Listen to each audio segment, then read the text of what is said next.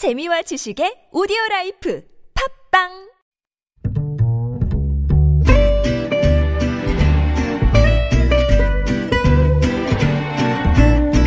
Good evening, everyone. Welcome to the evening show. 안녕하세요. 서울에도 강한 비가 내리다 그치다를 반복하고 있습니다. 저는 김지훈 박사 대신 오늘 하루 여러분과 함께할 스페셜 DJ 박연미입니다. 매주 화요일마다 경제 코너로 인사를 드렸는데 오늘은 또 새롭고 떨리네요. 낯선 자리나 새로운 시작은 늘 이렇게 긴장되는 일인가 봅니다. 그래서일까요? 개원한 지 얼마 안 된 국회도 또 묵직한 수사 맡은 검찰도 아직은 답을 찾지 못한 것 같습니다. 시간이 흐른 뒤에 좋은 기억은 추억으로 나쁜 기억은 경험으로 남는다는데 정치권과 검찰의 2020년 여름은 과연 어떤 기억으로 남게 될까요? 적어도 제게는 아주 좋은 추억 하나가 남을 것 같습니다. 8월 5일 이브닝쇼 시작합니다.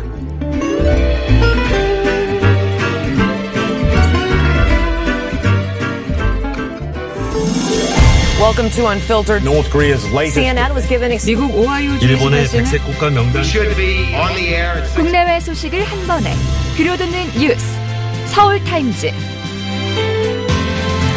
네, 이브닝쇼의 대표 코너 서울타임스 시작합니다. 오마이뉴스 박정호 기자, 정상근 기자, 어서 오세요. 안녕하십니까. 네, 여기서 만나니까 더 반갑네요. 아, 네, 그러니까요. 반갑습니다. 두분 다 거래처에서 보는 사이죠, 우리? 유튜브 TBS 네. FM, FM으로 들어오시면 보이는 라디오로도 함께 하실 수 있는데요. 오늘 비 소식부터 좀 전해드려야 할 것 같아요. 경기, 충청, 특별 재난 지역으로 신속하게 지정하는 걸 검토한다고요? 네, 그렇습니다.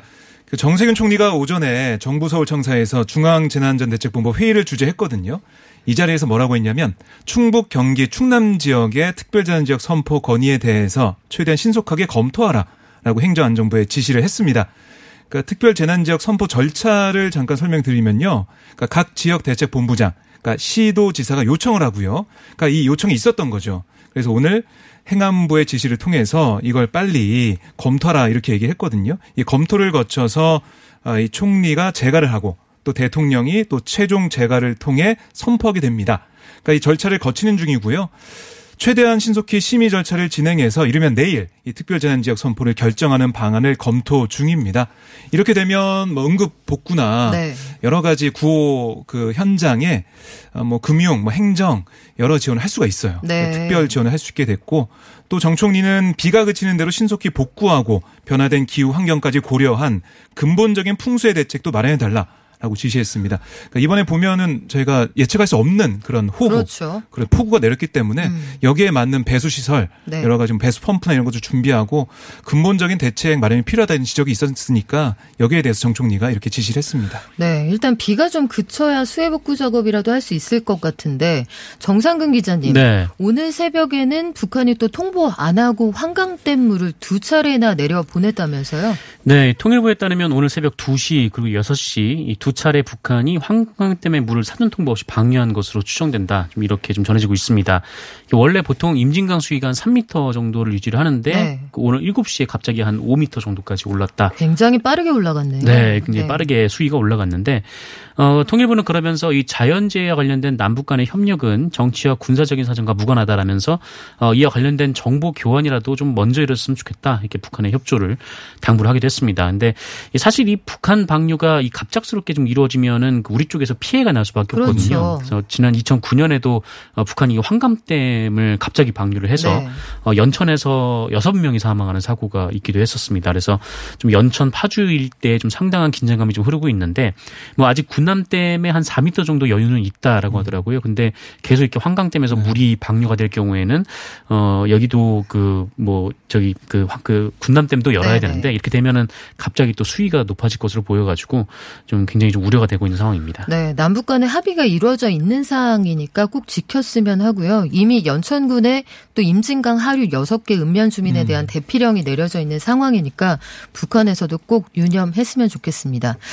박정우 기자님, 네. 통합당 지도부는 그래서 수해 현장을 찾았다는데 그렇습니다. 이른바 현장 정치잖아요. 네. 그런데 가기는 갔는데 논란이 있었다. 이건 왜 그렇습니까? 그러니까 당직 맡은 의원들만 오고 현역 의원들이 없었다 해서 논란이 좀 있었는데 근데 제가 좀 확인해 보니까 네. 한 사람이 있었습니다. 누구죠? 태영호 의원이 갔습니다. 아. 네. 태영호 의원이 자신의 페이스북에 충북 충주 수해 현장을 찾았다라고 올렸어요. 네. 거기서 뭐 물에 잠긴 가재 도구를 닦아드리고 집에 음. 들이닥친 뻘도 제거해 드렸다. 수재민들이 다시 딛고 일어설 수 있도록 제가 할 수 있는 일, 아, 할수 있는 일들이 뭔지 더 열심히 찾아보겠다라고 밝혔는데요. 하지만 어쨌든 참석률이 너무 저조하잖아요. 이렇게 되면 그러니까 이게 갑자기 수해 현장 간 것도 아니고요. 어제 조영 원내대표가 의총에서 수해 복구 활동에 참여할 수 있는 분은 참여를 바란다라고 했습니다. 그렇다면은 원내대표의 영이 안 섰다고 봐야 하는 건가요? 의원들이 음. 의정 활동으로 바빴다고 봐야 하는 건가요? 어, 글쎄요. 바쁘기도 했었던 것 같고, 조영 원내대표가 네. 사실 그, 이 원구성 할 때도 음. 11대 7 정도로 합의했다라고 알려졌었잖아요. 근데 그 안이 받아들이지 않고 18대 0까지 가게 됐는데 민주당이 다 가져왔습니다. 네. 가지 않습니까? 상임위원장을. 그때부터 좀 영이 안 선 게 아니냐. 음. 생각도 들고요.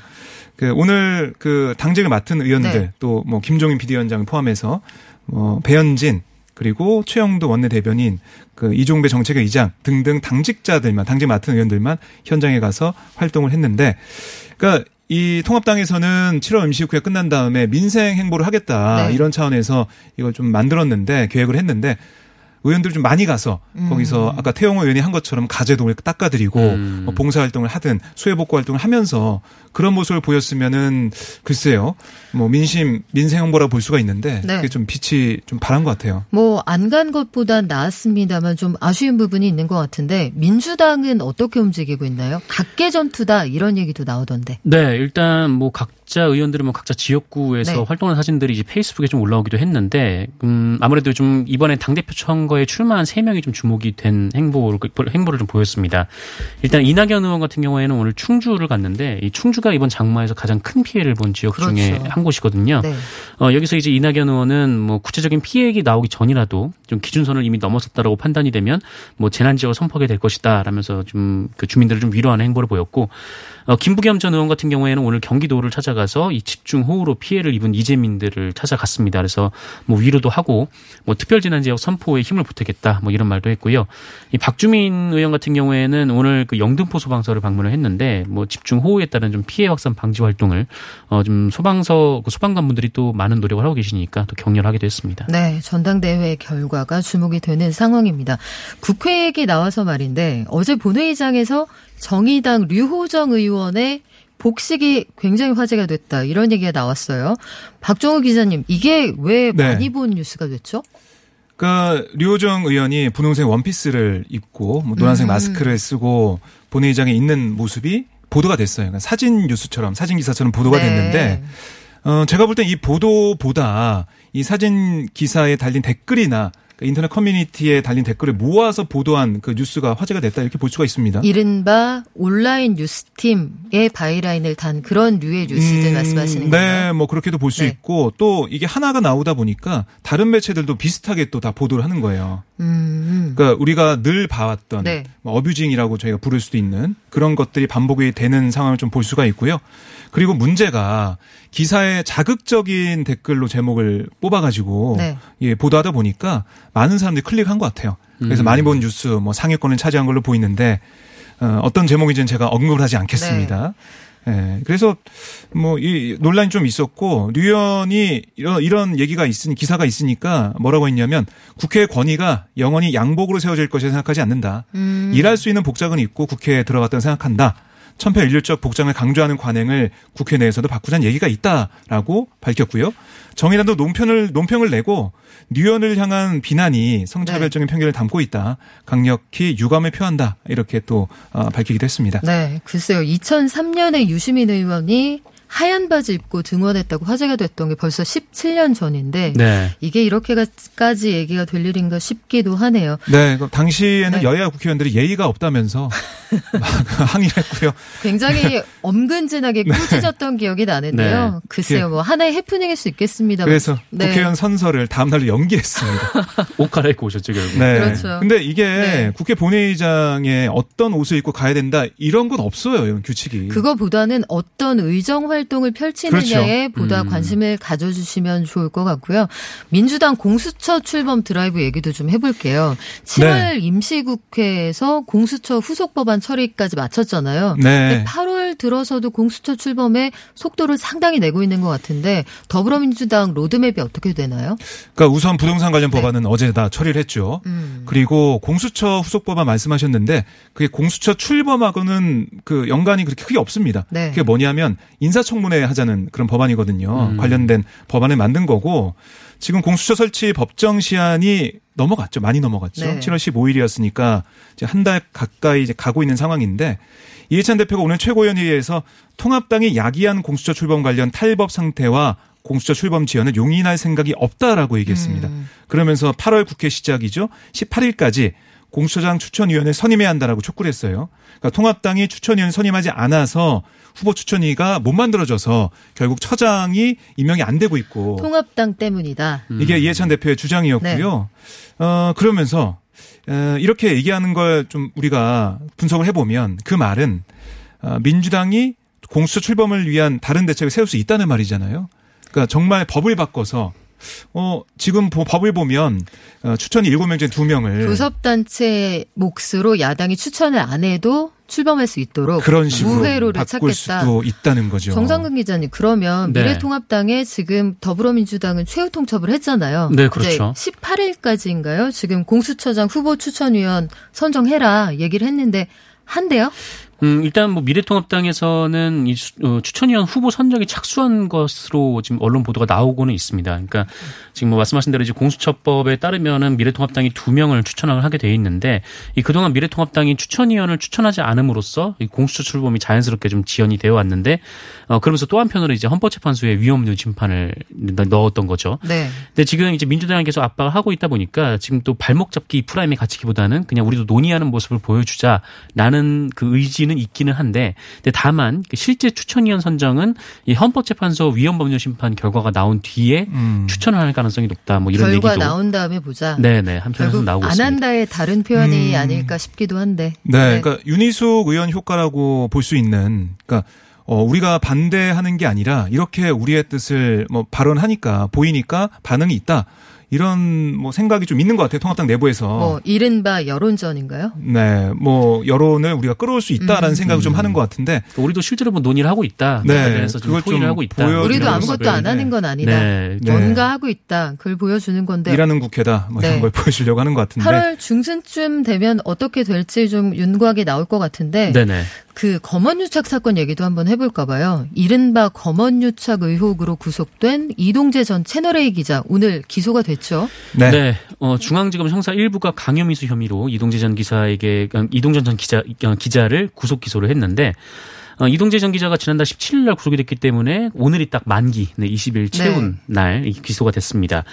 어, 이동재 전 기자는 이 신라젠의 대주주였던 이철 전 밸류 인베스트 코리아 대표에게 다섯 차례 편지를 보내서 가족에 대한 수사 가능성을 언급하면서 그 유시민 이사장의 비리 혐의를 제보하라 이렇게 협박한 혐의를 받고 있는데 네. 어, 다만 이 공소 사실에 한동훈 검사장과의 공범 여부는 적시하지 않은 것으로 음. 네, 알려져 있습니다. 네, 그게 궁금한데 어제 일부 보수 언론에서는 적시한다 이런 오보가 나오기도 했었거든요. 네. 이 공소장에 한동훈 검사장과의 공범 여부를 적시하지 않았습니다. 그러니까 음. 공범이다 이렇게 쓰지 않았다는 건데 네. 요게 기자들에게 보도 자료가 아니라 문자로 갔다는 얘기도 나왔고 네. 한동훈 검사장 측에서 바로 입장문도 냈더라고요. 네, 그러니까 입장문을 냈죠. 그러니까 애초에 공모한 사실이 없기 때문에 중앙지검이 공모라고 적시 못한 것은 당연하다라고 음. 입장을 냈고요. 그러면서 이 사건을 검언 유착이라고 왜곡해 부르는 것을 자제해달라. 라고까지 얘기를 했습니다. 네. 그러니까 이렇게 공무원 사실이 없다, 그러니까 적시가 안 됐으니까 공무원 사실이 없는 거 아니냐, 고로 검언 유착이 아니다라고는 주장을 펼친 건데요. 근데 검찰의 입장은 뭐냐면 한 검사장이 비협조로 압수물 포렌식도 착수하지 못하고 있고 네. 현재까지 1회 피해자 조사도 종료하지 못했다. 한 번도 제대로 못했다는 거예요. 그러니까 확실한 증거를 잡을 기회가 검찰에게 그렇죠. 제대로 주어지지 않았다 네. 이런 주장인가요? 그래서 앞으로 추가 수사를 통해서 공모 여부 등을 명확히 규명을 하겠다 라는 입장이거든요. 그러니까 여기에 대해서도 한동훈 검사장은 반박을 했는데요. 자신은 법에 정해진 절차에 따라 수사에 응했다라고 반박을 네. 했고요. 또 지금까지 중앙지검이 진행하지 않은 MBC와 어, 의혹 제보자 또 정치인 뭐 이런 공작 혹은 건원 유착 부분에 대해 이제라도 제대로 수사할 것을 요청한다라고 오히려 네. 주장을 하고 촉구를 했습니다. 그 KBS 뭐 거짓 보도 어라고 주장하는 그 내용에 대해서도 이성윤 서울중앙지검장 수사팀이 관련 없다면 최선의 설명을 해줄 것과 또 독직 폭행한 주임 검사 정진웅 부장을 수사해서 배제해 줄 것을 요청한다라는 얘기까지 했습니다. 네, 앞으로의 수사 상황 지켜보고요. 정상근 기자님, 네. 마지막으로 의대 정원 관련해서 이거 좀 짚어봐야 될 것 같은데 의사협회에서 파업을 예고했잖아요. 네. 14일로 예고를 했는데 정부에서 일단 의사 단체가 요구하는 협의체는 만들어서 대화하겠다. 네. 여기까지는 합의가 돼 있는데 파업을 진짜 하는 건가요? 뭐 일단 지금 의협이 요구하는 것은 그 의대 정원 확대 네. 철회 그리고 비대면 진료 정책 중단을 요구를 하고 있는데 일단 의협에서는 열, 12일이죠. 그 12일 낮 12시까지 받아들여지지 않으면 파업을 하겠다 라는 입장입니다. 근데 뭐 의협 파업도 의협 파업인데 더 큰 문제는 그 내일 모레 이 대한 전공의 협회가 이제 네. 파업을 한다라는 데 있는데요. 이 전- 전공의 협회가 이 대학병원 등 상급 종합병원에서 뭐 수련하는 전공의들의 협의체인데 네. 여기서 뭐 지금 환자들을 실제로 돌보는 사람들이다 보니까 네, 좀 이때가 좀 많이 걱정이 되는 그런 상황입니다. 네, 국민들이 지켜보고 있다는 점 기억해 주시기 바랍니다. 지금까지 정상근 기자, 오마이뉴스 박정호 기자였습니다. 두 분 고맙습니다. 고맙습니다. 고맙습니다. 네.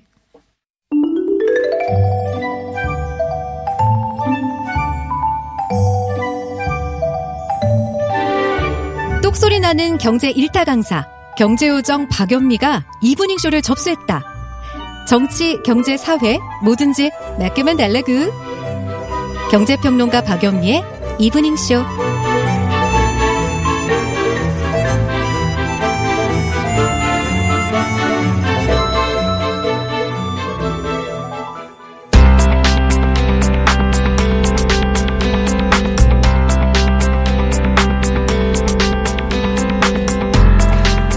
이브닝쇼 여름 특집으로 진행하고 있고요. 저는 일일 DJ를 맡은 박연미입니다. 비가 와도 정말 너무 많이 내리고 있습니다. 오늘 오후 3시에는 3년 만에 소양강댐 수문까지 열렸는데요. 한강 수위에 직접 영향을 주는 팔당댐도 계속 물을 내려보내고 있다고 합니다. 한강 홍수통제소의 박정술 박사님 연결해서 상황 알아볼까요? 안녕하세요. 예, 안녕하십니까. 네, 고생 많으시죠? 아, 예, 괜찮습니다. 네, 오늘 소양강댐 수문을 열었는데 이게 15번째라고요. 이거 보통 일 아니라면서요. 예, 그, 아시겠지만, 그 소양강 댐이 국내 최대 규모의 댐입니다. 그 저수량이 29억 톤이고요. 근데 이게 사실 소양강 댐이 이 정도로 물이 차기가 힘든 댐이거든요. 그렇군요. 2017년 이후에 3년 만에 방류고, 어, 예를 들면은 이제 소양강댐보다 조금 규모가 작은 충주댐의 경우에는 이제 소양강댐보다 유역 면적이 2.5배 정도 더 넓습니다. 예, 유역 면적이 넓으면 그만큼 물이 모이기가 쉽다는 얘기죠. 네. 근데 소양강댐은 이제 유역 면적이 작고 임제 춘천에 집중적으로 강수가 와야지 물을 채울 수 있는 구조의 댐입니다. 그래서 이제 소양강댐이 어, 이 정도로 방류를 하고 수위가 찼다는 거는 정말 비가 많이 왔다. 이렇게 보시면 되겠습니다. 그렇군요. 그래서 소양강댐을 한강 홍수 조절의 최후의 보루다. 이렇게 얘기를 하는 것 같은데 현재 방류량이 어느 정도 됩니까? 예, 그 한강 홍수 통제소는 이제 한강 권역에 있는 12개의 어, 뭐 발전댐이라든가 다목적댐, 용수 전용댐 등을 예, 수문 방류를 승인을 하는 기관이고요. 유역 전반의 홍수 통제를 하고 있습니다. 네, 오늘 12시에 소양강댐 방류, 수문 방류를 승인했고요. 이제 어, 최대 방류량은 3,000톤입니다. 그리고 이제 지금 초기 방류 1,000톤부터 서서히 방류량을 증대해서 지금은 약 1,800 초당 1,800톤 정도 방류를 하고 있습니다. 초당 1,800톤이요. 예, 네, 어마어마한 규모네요. 이 북한강 쪽의 춘천댐이나 의암댐 수위도 계속 높아지고 있다는데 현재 상황은 어떻습니까? 예, 그 의암댐 같은 경우 지금 현재 수위가 69.4m인데요. 어, 사실 어, 춘천댐, 의암댐, 청평댐 같은 경우에는 발전용 댐이고 그 홍수 조절을 위한 용량이 크지가 않습니다. 그래서 네. 화천댐하고 소양강댐이 방류를 하게 되면은 그 상위에서 유입되는 물을 그대로 하류로 전달하는 역할을 하고요. 제가 좀 우려하는 부분은 이제 화천댐이 어, 지금 오늘 방류량을 좀 증대를 했어요. 네. 3,500톤에서 4,700톤으로 증대를 했고 거기다가 오늘 소양강댐도 주- 그 신규 신규 어, 수문 방류 승인을 했기 때문에 북한강 쪽에 상당히 많은 양의 어, 방류량이 오늘 하루 동안 이루어졌습니다. 그래서 좀 이 부분이 좀 음, 한강 하류에 영향을 미칠까 좀 걱정스럽습니다. 그러니까요. 저희 같은 비전문가도 딱 들어서 아, 이 물이 어마어마하게 내려오고 있다 이런 생각이 드는데 최상류에 있는 소양강 댐마저 방류를 했다 하면 한강 수위나 주변에 살고 계신 주민들 괜찮을지 이게 걱정이거든요. 사실 저희가 방류 승인을 하고 이 방류량이 어느 정도 영향을 미치는지 계속 시뮬레이션을 합니다. 근데 이제 소양강 댐이나 화천, 저 화천 댐이 방류를 하게 되면은 오늘 같은 이 정도 양이면은 한 16시간에서 18시간 정도 어 한강 하류 쪽으로 팔당댐 쪽으로 이제 비가 방류량이 모이게 되고요. 그렇게 되면은 지금도 팔당댐이 한만 톤 정도 방류를 하고 있는데요. 네. 추가적으로 어, 오늘 방류한 것까지 합치면은 상당 부분 잠수교라든가 아, 한강 고수부지가 좀 침수되지 않을까 이렇게 좀 우려하고 있습니다. 그렇군요. 제가 방금 그거 여쭤보려고 했어요. 이미 반포나 잠실, 여의도 뚝섬 일대 수위가 높아지고 있는데 어제 퇴근할 때 보니까 이미 굉장히 많이 찰랑찰랑하게 잠겨 있더라고요. 이쪽에 계신 분들은 외출 자제하고 조심하셔야 되는 거죠? 예, 맞습니다. 사실 저희가 어, 교통 그 한강 인근에서 어 뭐 장사를 하시는 분도 계시고 네. 뭐 생업을 하시는 분도 계시고 이제 뭐 어, 여러 가지 이제 도로를 이용하시는 분들도 많이 계신데 이제 이러한 홍수가 전무후무한 사례라고 저희는 생각을 하고요. 박사님 보시기에도 이런 사례가 없었다 이런 말씀이신가요? 아, 예, 맞습니다. 지금 이렇게 비가 많이 오거나 했던 게 이렇게 짧은 순간에 많이 오거나 했던 게 극히 드문 사례고요. 그렇군요. 8월 2일부터 오늘 현재까지 북한강 쪽에 내린 비가 300mm 이상 왔고요. 임진강 같은 경우는 500mm에 가까운 비가 왔습니다. 그리고 어, 북한강에 있는 화천군에 최고로 많이 온 어, 강수량 관측소는 한 485mm 정도 내렸거든요. 485mm요. 예, 예. 이렇게 3일 동안에 이 정도의 비가 내렸다는 거는 정말 전무후무하다라고 볼 수 있을 것 같습니다. 그렇군요. 이 한강 수위에 직접적으로 영향을 주는 팔당댐 얘기도 좀 해보게, 해보려고 하는데 여기에서도 계속 지금 물을 내려 보내고 있는 거죠? 예, 지금 제가 방송 들어오기 전에 확인했는데 한 1만 톤 정도, 초당 1만 톤 정도 지금 방류를 계속 하고 있습니다. 만 톤이요. 이 팔당댐이 홍수 조절 기능이 없다는데 맞습니까? 예, 맞습니다. 팔당댐은 홍수 조절 댐이 아니고 발전용 댐이어서 음. 어, 24.5m에서 25.5m 한요 1m 상관으로 해서 운영을 하게 됩니다. 그래서 어, 지금과 같은 홍수기에 상류에서 물이 많이 유입이 되게 되면은 이거를 그대로 하루로 전달할 수밖에 없다. 이렇게 지금 볼 수 있습니다. 그러면 일부 지역이 침수될 수도 있는 거 아닌가요? 예, 맞습니다. 사실 이제 비가 많이 온 경우에는 어 아시겠지만 이제 두물머리에서 북한강과 남한강 그리고 경안천이 만납니다. 네. 북한강과 남한강에 물이 많이 들어올 경우에는 또 경안천에서 한강 쪽으로 팔당댐 쪽으로 물이 빠져나가지 못해서 경기도 광주시가 상당히 좀 피해를 보곤 하는데 어, 이런 홍수기에는 물을 팔당댐 수위를 24.5 어, 이, 어, 24.5에서 24.6m 정도로 낮춰서 운영을 해서 어, 경기도 광주시에 홍수 피해가 전달되지 않도록 그렇게 지금 운영을 하고 있습니다. 그렇군요. 여기서 흘러나간 물이 잠수교까지 가는데 얼마나 시간이 걸릴 거냐 이것도 좀 관건이지 않을까 싶어요. 예, 맞습니다. 지금 방류를 하고 있는 만 톤 정도 어, 예상을 하면요. 음, 잠수교에서 아, 팔당대교에서 아, 팔당댐에서 잠수교까지 약 4.5시간 정도 소요될 것 같고요. 아, 4시간 반이요.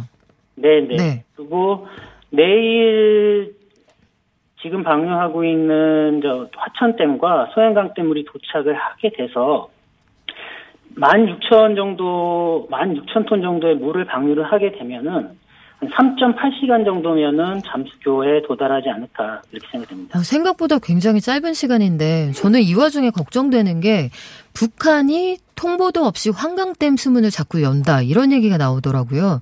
이거 괜찮습니까? 예, 사실 이제 저희가 이제 북측에서 환강댐 수문을 열었는지에 대해서는 정확하게 확인이 어렵습니다. 이제 통, 홍수통제소는 이제 그뭐 그런 부분에 대해서 네.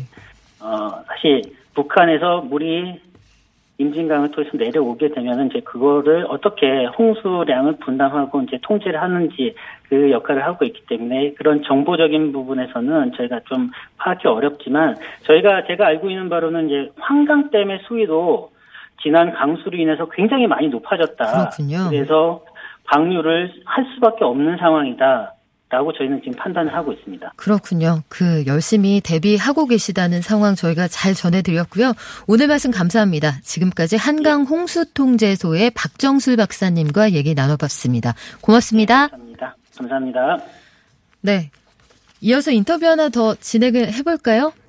지난 1일 밤이었습니다. 가수 김, 임스롱 씨가 빗길 운전 중에 횡단보도에서 무단횡단을 하던 50대 남성을 들이받아서 안타까운 사망사고가 일어났는데 이 임 씨는 당시에 술을 마시지도 않았고요. 교통사고 직후에는 구호 조치도 마쳤답니다.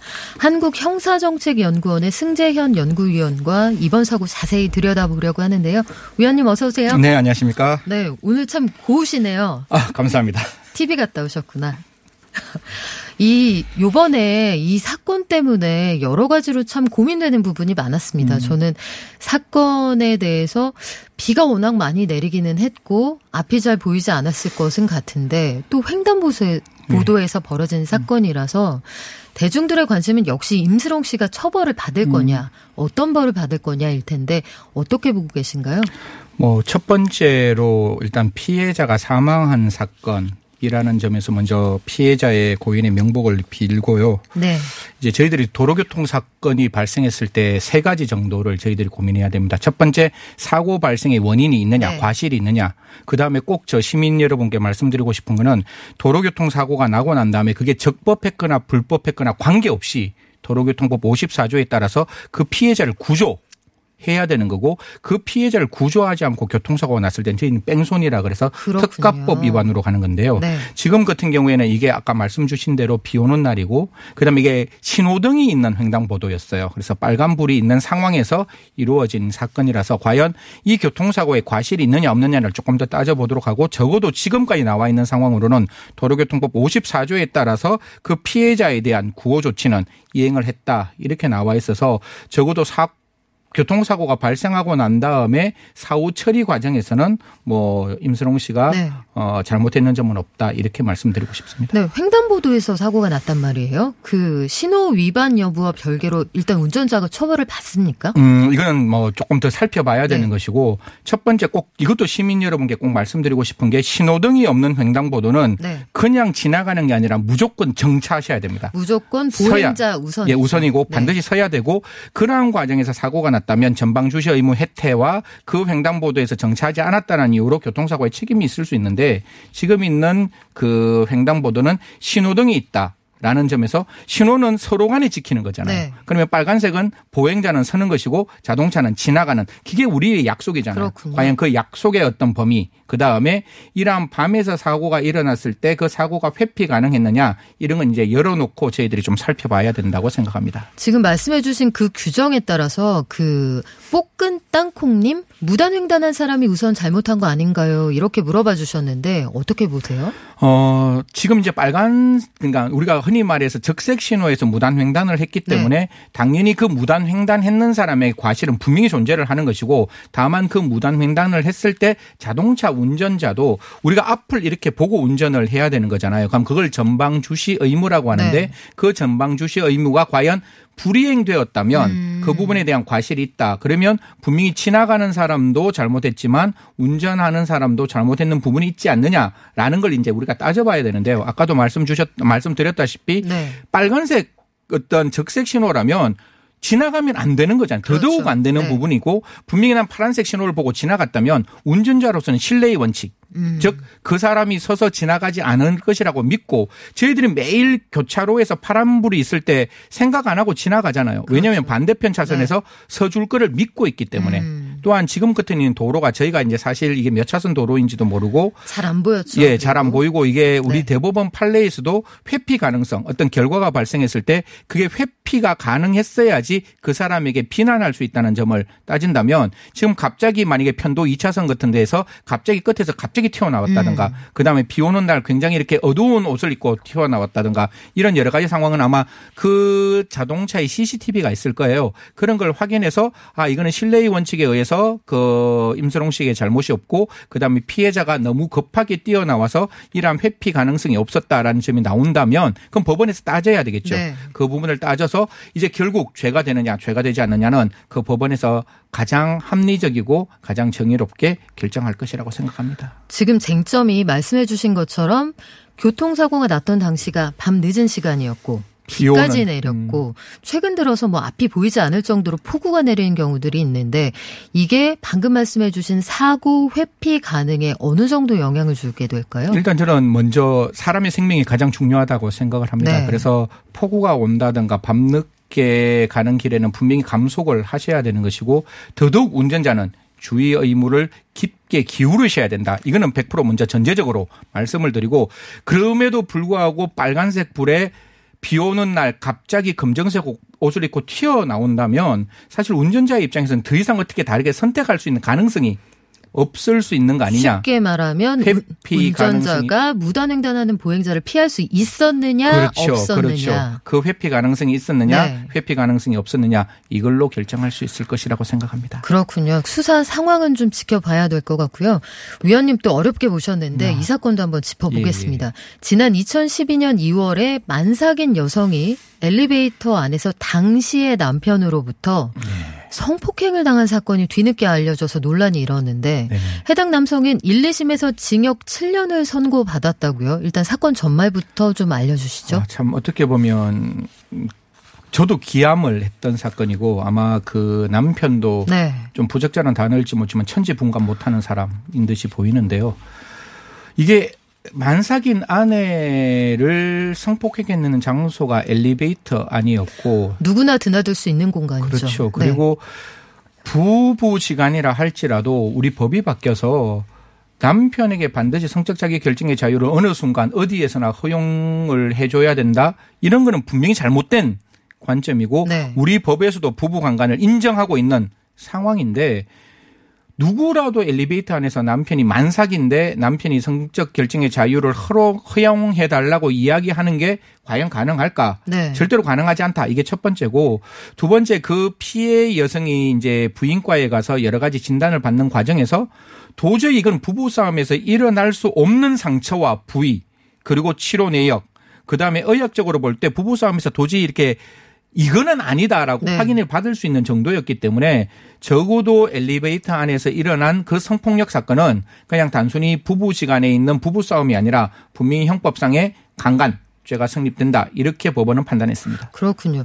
그런데 이 지금은 이혼을 했죠. 전 남편이 아니 왜 뒤늦게 이 사건에 대해서 고소를 하느냐. 이 문제 제기를 왜 뒤늦게 하는 거냐. 이렇게 오히려 그 어깃장을 놓고 있다는데 이에 대해서 피해자나 재판부는 어떤 입장입니까? 제가 이 말을 듣고 제가 처음에 나왔던 하늘과 땅을 구별하지 못하는 사람이라는 네. 말을 썼는데요.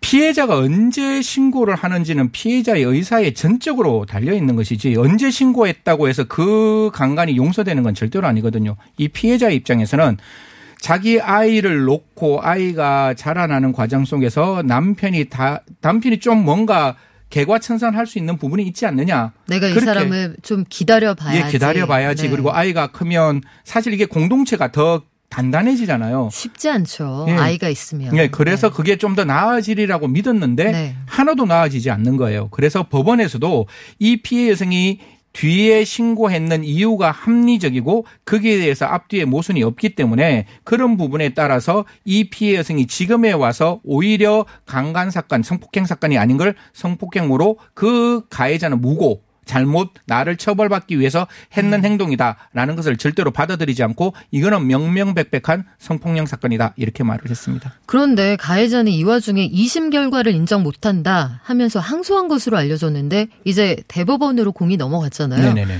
판결 결과가 어떻게 나올까요? 뭐 지금 나와 있는 사건의 어떤 내용을 살펴본다면 대법원에서 사실 판단하는 것은 그 사실관계 잘잘못이 아니라 그 법리 검토가 잘못됐는 점을 따져야 되는데요. 네. 뭐 지금 봤을 때 그 법리 검토가 잘못됐다는 점은 제가 봤을 때 적어도 나와 있는 지금의 언론의 내용으로는 잘못된 점이 없기 때문에 대법원에서 역시 동일하게 1심과 2심과 동일하게 저는 오히려 7년이라는 형이 너무 낮다고 생각을 하거든요. 네. 그렇게 그 산딸이 얼마 남지 않는 부인을 더더욱 보호해야 되고 더더욱 아껴야 되는 부인에게 그런 잔인한 행동을 했다면 이건 일반적인 성폭력 사건보다 더 엄중하게 처벌했었어야만 되는데 저는 오히려 대법원에서 양형부당으로 파기환송을 해서 다시 그 고등법원에서 네. 좀더 엄중한 처벌이 있기를 오히려 바라는 입장입니다. 네, 무거운 처벌이 필요하다 말씀해 주셨습니다. 오늘 말씀 감사합니다. 한국형사정책연구원 승재현 연구위원과 얘기 나눴습니다. 고맙습니다. 고맙습니다.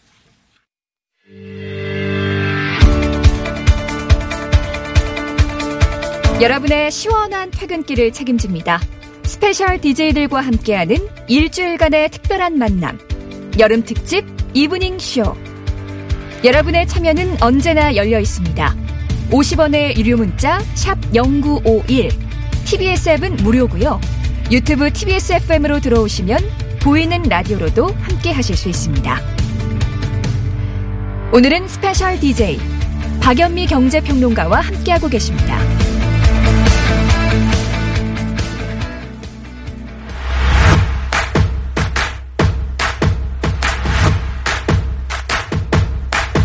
박철민의 뉴스 더 있습니다.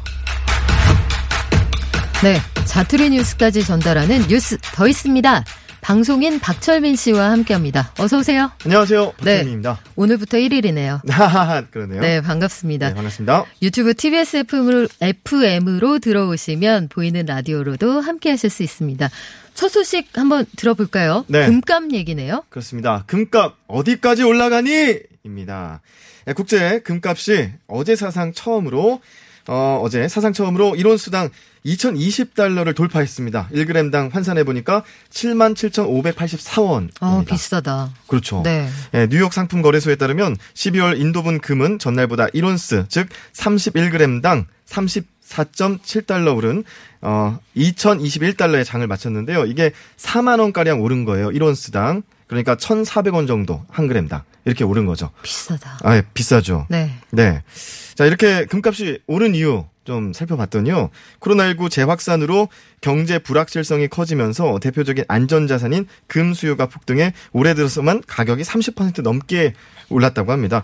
미국 정치권이 코로나19 경제 타격을 완화하기 위해서 추가 경기 부양책을 구상 중인데 이를 놓고 첨예하게 이견을 보이는 점들이 투자자들의 불안감을 부채질한 거라는 네. 분석도 나오고 있습니다. 혹시 금 가지고 계세요? 어, 저 금 좀 있 죠. 아, 그러세요? 도금. 좀 네. 사놓을걸요. 그러면 네. 달러는 어떠십니까? 아, 달러, 네. 아, 달러 빚은 있습니다. 아, 달러 빚으로 가지고 계시군요. 최근 미달러가 또 반등세가 주춤해서 네. 어, 미국 국채 수익률이 낮아진 것도 이 금으로 쏠리는 현상 또 심화된 원인으로 분석됐습니다.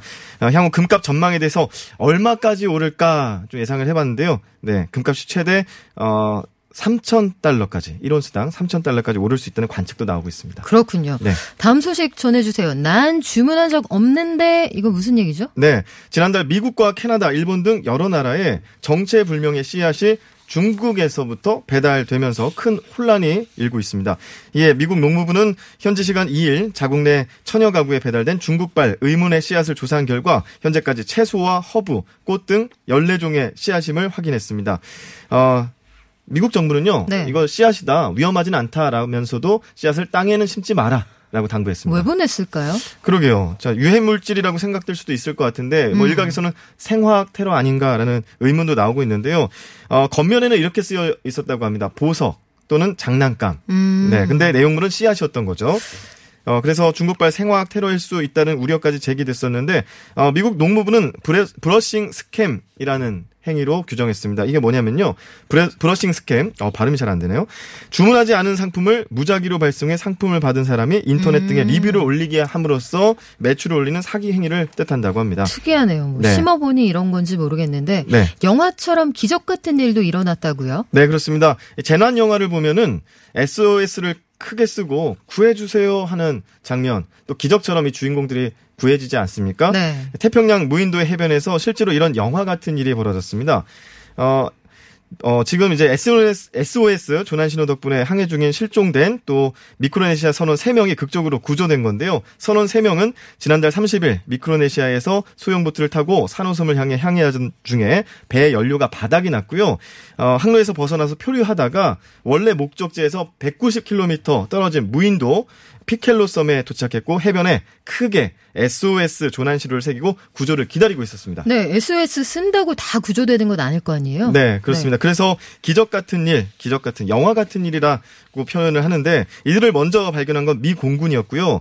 어, 괌 앤더슨 공군 기지에서 출발해 작전 비행을 하던 조종사가 소나기를 피해서 어, 비행 방향을 틀다가 무인도 모래 위에 SOS를 본 거죠. 그래서 어, 이제 구조 작전이 어, 구조대와 선원들을 접촉하기 위해서 최소화한다. 코로나19 이제 시국이기 때문에 3단계에 걸쳐서 한다라는 작전에 의해서 펼쳐졌습니다. 먼저 미군의 연락을 받고 호주 해군이 출동을 했습니다. 무인도 인근에서 헬기와 보트를 띄워서 선인 아, 선원들에게 식량과 물을 우선 전달했고요. 이어서 미국 해안 경비대는 선원들이 있는 무인도에 교신용 무전기를 투하했고 이게 2단계였고요. 네. 마지막으로 3단계 선원들이 무전기를 통해서 미크로네시아 경비정과 교신하는데 성공하면서 극적으로 구조됐습니다. 정말 영화 같은 일인데 그 영화 생각나네요. 네. 따따따 따 따따 따따따 생각 안 나시나요? 그 어떤 영화죠? 조정석 씨가 출연하셨던 김유나 씨. 아, 예. 임유나 씨네요. 임유나 아, 씨. 네네. 아, 저는 그 영화를 본 적은 없는데, 네, 아, 엑시트. 지금, 네, 엑시트, 네, 도시 탈출하는 영화였죠. 네. 이 무인도에서 탈출한 이 선원들은 정말 이 순간, 어, 정말 어떤, 뭐랄까요? 로또를 맞은 것 같은 그런 기적 같은 일이라고 생각했을 것 같습니다. 네, 지금까지 뉴스 더 있습니다. 박철민 씨와 함께 했습니다. 고맙습니다. 고맙습니다.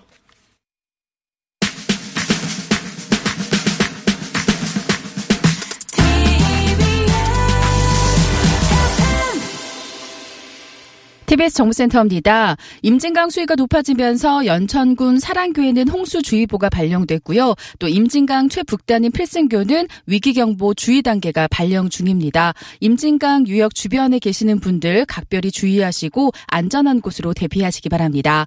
서울은 퇴근길 정체가 이어지고 있는데 잠수교는 여전히 차량과 보행자 통행이 안 되고 있으니까 이 점 참고하셔야겠고요. 또 노들로와 올림픽대로 여의 상하류 나들목의 진출입로도 여전히 통 제라는 점 참고해서 이동하시면 좋겠습니다.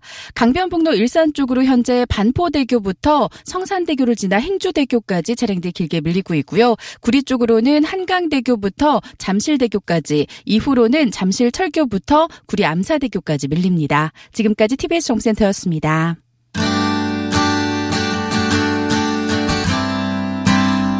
뉴스 나가는 동안에 많은 분들이 응원 문자 주셨는데 이가희 100만 팬클럽님, 연미 누나 고정되신 거예요? 팬은 이가이고 연미 누나 고정되는 건 바라고 둘 중에 누구죠? 하나만 택해주세요. 교통정보 듣고 왔는데요. 잠시 후 3, 4부에서는 임대차 3법, 10만원 이상 주택 공급 대책, 집값 정말 잡을 수 있을지 우리나라 최고의 전문가들과 함께 토론해 보겠습니다. 저는 잠시 후 7시에 다시 뵐게요.